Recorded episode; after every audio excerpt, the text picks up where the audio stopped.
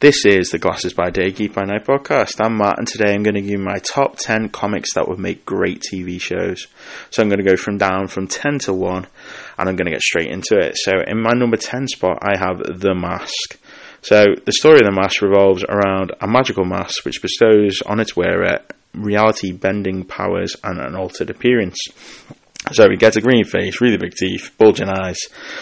Uh, we all remember the Jim Carrey film from back in the day, I just really feel like, you know, basically his power set is basically that he's he's reality warp uh, and he has cartoon physics. So I kind of feel like there's so much you could do with this character. I kind of feel like, you know, there's plenty of stories. He's been around since 1987. They've they've done enough stories with him that you could literally do whatever you want. I just kind of feel like there's a lot going on, and what what he's he's got the mask the Mask Returns, The Mask Strikes Back, The Mask The Hunt for Green October, The Mask Southern Discomfort, The Mask Toy in the Attic, The Mask I Pledge Allegiance to the Mask, The Mask official movie adaptation, The Mask Tour, Adventures of the Mask.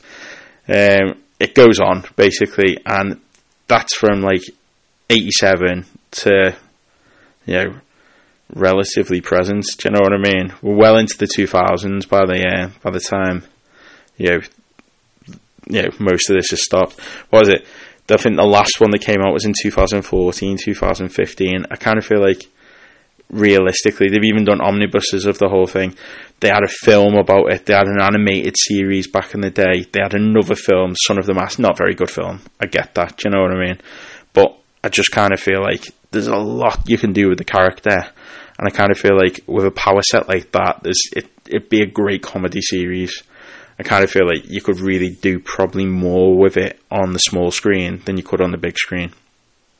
In my number nine spot, I have Spawn. So look, I get that Spawn has been around what since what 1992. Yeah, I get that, and I get that he's had a film, he's had a TV series, and I enjoyed both. Don't get me wrong. I just think I a TV series now would be totally different than what we got in the 90s. I just kind of feel like there's so much you could do. Plus, Todd McFarlane is still writing this comic. He's still out there. He's still, you know, Spawn is still about. You know, that's the that's the good thing about Image Comics. A lot of these artists and writers, because obviously they own all the rights to the character, they've carried on with the character.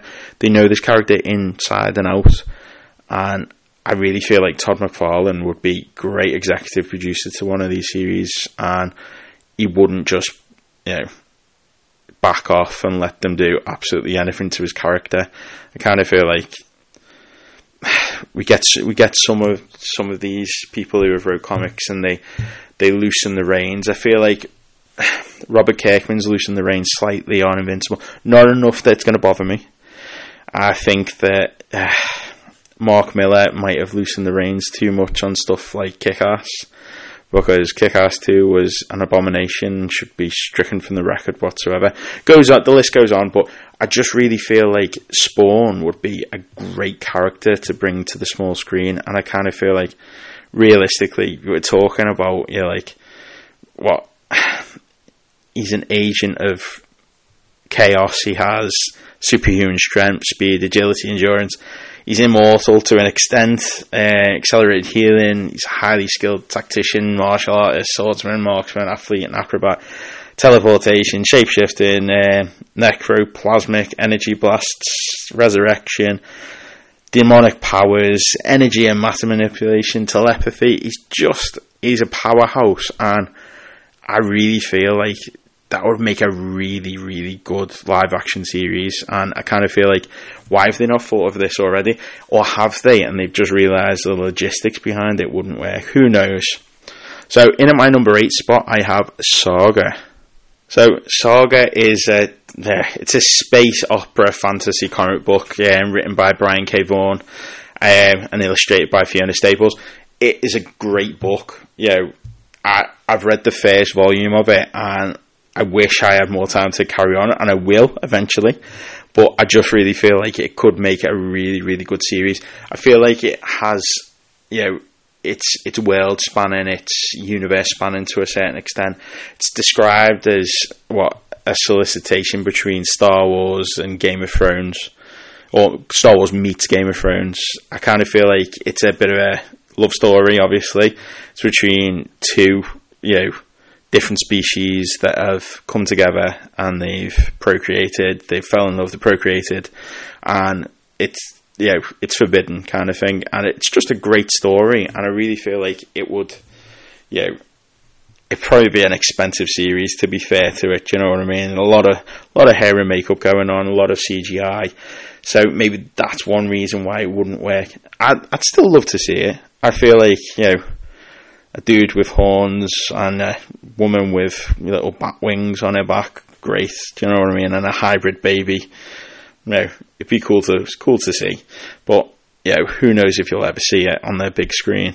I kind of feel like a series like this would make um, Zack Snyder's Rebel Moon look like absolute garbage. I kind of feel like this is probably what we should have got rather than Rebel Moon. I kind of feel like Rebel Moon was a bit of a bit of a nothing kind of film in the end, but I really feel like a series about this would be really really good. Um, in my number seven spot, I have Thundercats. So we, you know, Thundercats was big in the eighties. You know, there's a resurgence in the comic book activity now. I kind of feel like realistically, I'd like to see it on a you know a live action screen. You know, following Lion-O and the rest of the Thundercats as they you know escape from there, get to um, Third Earth, and fight Mumm-Ra and mutants and stuff like that. I really feel like that would be a pretty decent series. Yeah, I kind of feel like I probably could have wrote he Man into this as well. So Thundercat slash He Man would I feel like would make a really good live action series kind of thing. Um, in at number six, I have The Wicked and the Divine. So, firstly, I do love the book. The book's um, created by um, Kieron um, Gillen and Jamie McKelvie. Uh, it's published by Image Comics. Um, loads of influences by pop music. Um, mythological deities, etc. Do you know what I mean? Um, it's won awards for being really, really, really good comic. Um, basically, the the plot is about a young teenage girl, um, Laura, as she interacts with a panther with the pantheon, a group of twelve people who discover that are re- reincarnated deities. Um, basically, when they discover this, it grants them fame and supernatural powers with the stipulation that they will die within two years as a part of a 90 year cycle known as the recurrence. I just feel like, how good would that series be? Do you know what I mean? You know, I kind of feel like The Boys has touched on this already, that basically, you know, social media is just like so big and all that. Imagine deities being around now; they'd be social media stars. They'd you know superheroes wouldn't be superheroes in our world; they'd be social media stars. They wouldn't be saving people. They'd be you know they'd go they'd be doing team ups and uh, you know they'd have brand matches and stuff like whatever it's called. You know what I mean?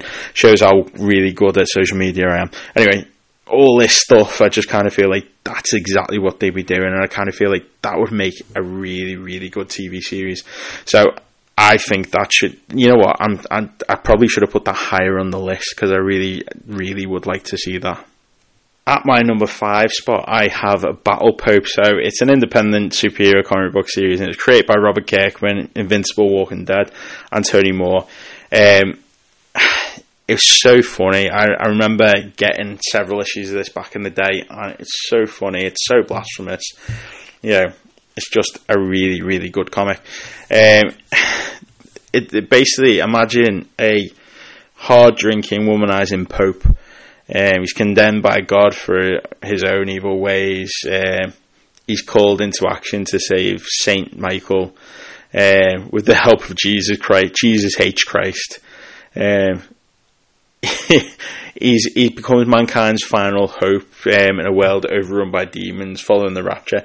It just makes so many, you know, they've they've done what it's been adapted into the eight animated webisodes that appeared on Spike's t- Spike TV's website in 2008. But a live action one of this would be really funny. I'm getting the tick vibes from it. Do you know what I mean? Something like completely farcical but so funny at the same time. Do you know what I mean? I, I don't know how it worked, do you know what I mean? But I just kind of feel like how good would that be? If you get a chance, pick up an issue of it because it's so funny. So, in my number four spot, we have We Can Never Go Home. So, We Can Never Go Home. It follows teenage misfits Duncan and Madison. Um, they discover they have two secrets in common. They both have superpowers, and neither of them are good at staying out of trouble. So, it basically the the book starts with basically um, Duncan's out shooting a gun out in the don't know where you'd call it the makeout spot of the town. All right, uh, I'm not American. We don't have a makeout spot here. We you know, like it's probably called dogging where I'm from, and we don't do that. Do you know what I mean? But the idea is, um, yeah. So Duncan's out there. Madison gets groped by the jock and uses her powers against him, so she gets really strong and basically invulnerable kind of thing, and she kicks his ass. Um, Duncan sees this and latches onto it, and um, Madison eventually, after a few, you know, a few times they meet during that week, Madison goes to his house and sees him. Um, sees him getting beaten up by his dad and accidentally kills his dad and the pair go on the run. And I just feel like it'd be a really really good series kind of thing to bring to this you know to the small screen. It just it wouldn't take much to produce because realistically it's a, a bit of superpowers here and there, but the stories about them, you know, figuring out their lives, figuring out what they're going to do next and all this, and I just feel like it could be a really good, just Bonnie and Clyde kind of series. Obviously, it doesn't go specifically that way for them, but I just find, you know, kind of feel like it could be a on the road kind of, you know, series that would, you know, I just feel like it'd be a really wholesome series, and you know, it'd be a shame if we never saw something along those lines. Right, so in my number three spot, I have Rising Stars. So, Rising Stars is about 113 people called Specials, born with special abilities following the appearance of a mysterious light in the sky above um, Pederson, um, Illinois. Um, the series explores how the society may react to the advent of superpowers and how those who are special may react towards society and each other. Um, it's just a really, really good comic, um, printed by um, Top Cow Productions, created by um, Michael J. Straczynski. Um, lots of pencilers, lots of inkers. It's just a really, really good story. I just I like a good superpowered story kind of thing, something you can get your teeth into. It's somewhat reminiscent of Heroes, but in school to begin with, because they all these kids grew up together because they all had superpowers. They were all yeah, getting yeah. Their class was born with superpowers. No one after them or before them had superpowers. It's just a really, really cool book and an interesting way of going about how powers would you know, impact normal lives and stuff like that. It it kind of if I had to liken it to any kind of a story, I kind of feel like it's a cross between Heroes and 4400 with a bit of a high school twist kind of thing. Um, obviously, they grow up. They, they're not specifically in high school, but they did all grow up together. Um, no, it's a good series, and it's got some really good characters in it, really nice artwork definitely deserve to be. I reckon it make a really good series. Um, in at my number two spot, I have Savage Dragon. So Savage Dragon follows, you know, a superhero cop um, called Dragon, you know, aptly named. Um, and the idea is Dragon is large, finned, green-skinned humanoid whose powers include super strength. Um, he has a healing factor, and he has amnesia. Um, he remembers waking in a burning field in Chicago, Illinois. Um, and it's just about him dealing with mutant criminal super freaks that terrorize Chicago. And it would just be a really, really good series. It's Eric Larson, Larsen at his best. And like Spawn, um, he knows everything about the character and he'd make a great executive producer on it. It's got so many issues and it's such a good comic. It it just should be on the screen. That said, you know, it's getting someone CGI'd up every episode to look like a big green dragon man, I suppose. So I kind of feel like maybe that would be problematic in some way. So in at my top spot, my number one is Animal Man. So the series would follow Buddy Baker, who can mimic the abilities of any animal as a result of his encounter with an crashed alien spacecraft. Um, he's not like Beast Boy from um, Teen Titans. He, he mimics the ability of a specific animal. He he has been known in the past to temporarily grow claws and stuff like that, but he, there's there's so many different ways that you can explain his powers. There's he had an encounter with an alien spacecraft. He is now he's able to access a morphogenic, a mystical morphogenic field. What do they call it? The red. That's what it was. Um, he doesn't grow wings, doesn't grow gills. He just he can do the specific thing that that power can. He is a film star, a stuntman. He's just you know a family man.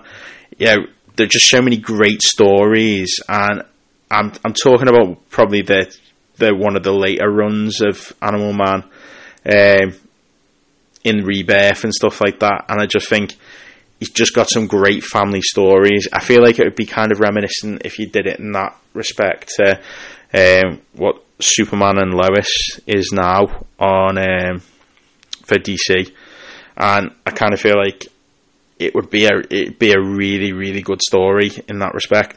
I don't want to go into too much, but you know, there's there's all sorts of characters you could bring in. You could you know, you could bring Swamp Swamp Thing back from the depths of you know wherever they've they've left him within DC.